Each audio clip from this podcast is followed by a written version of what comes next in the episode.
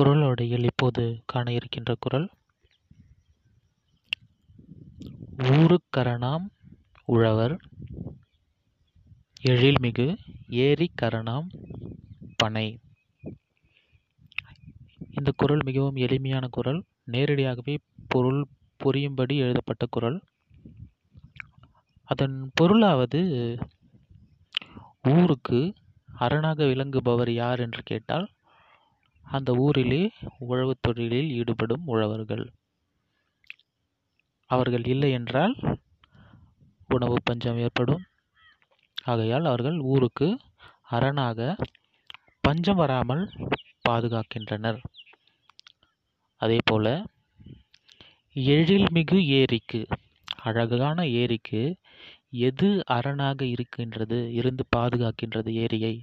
என்று கேட்டால் பனைமரங்களே. என்பதே அதன் பொருள்.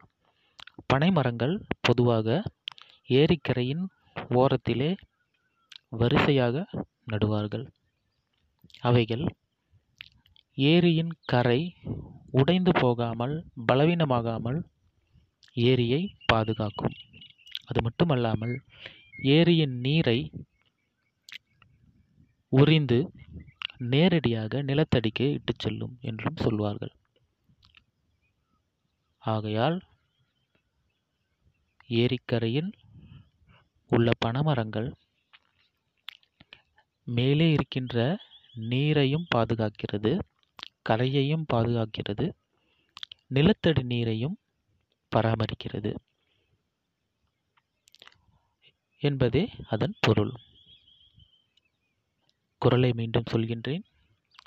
ஊருக்கரணாம் உழவர் எழில்மிகு ஏரி கரணாம் பனை. நன்றி.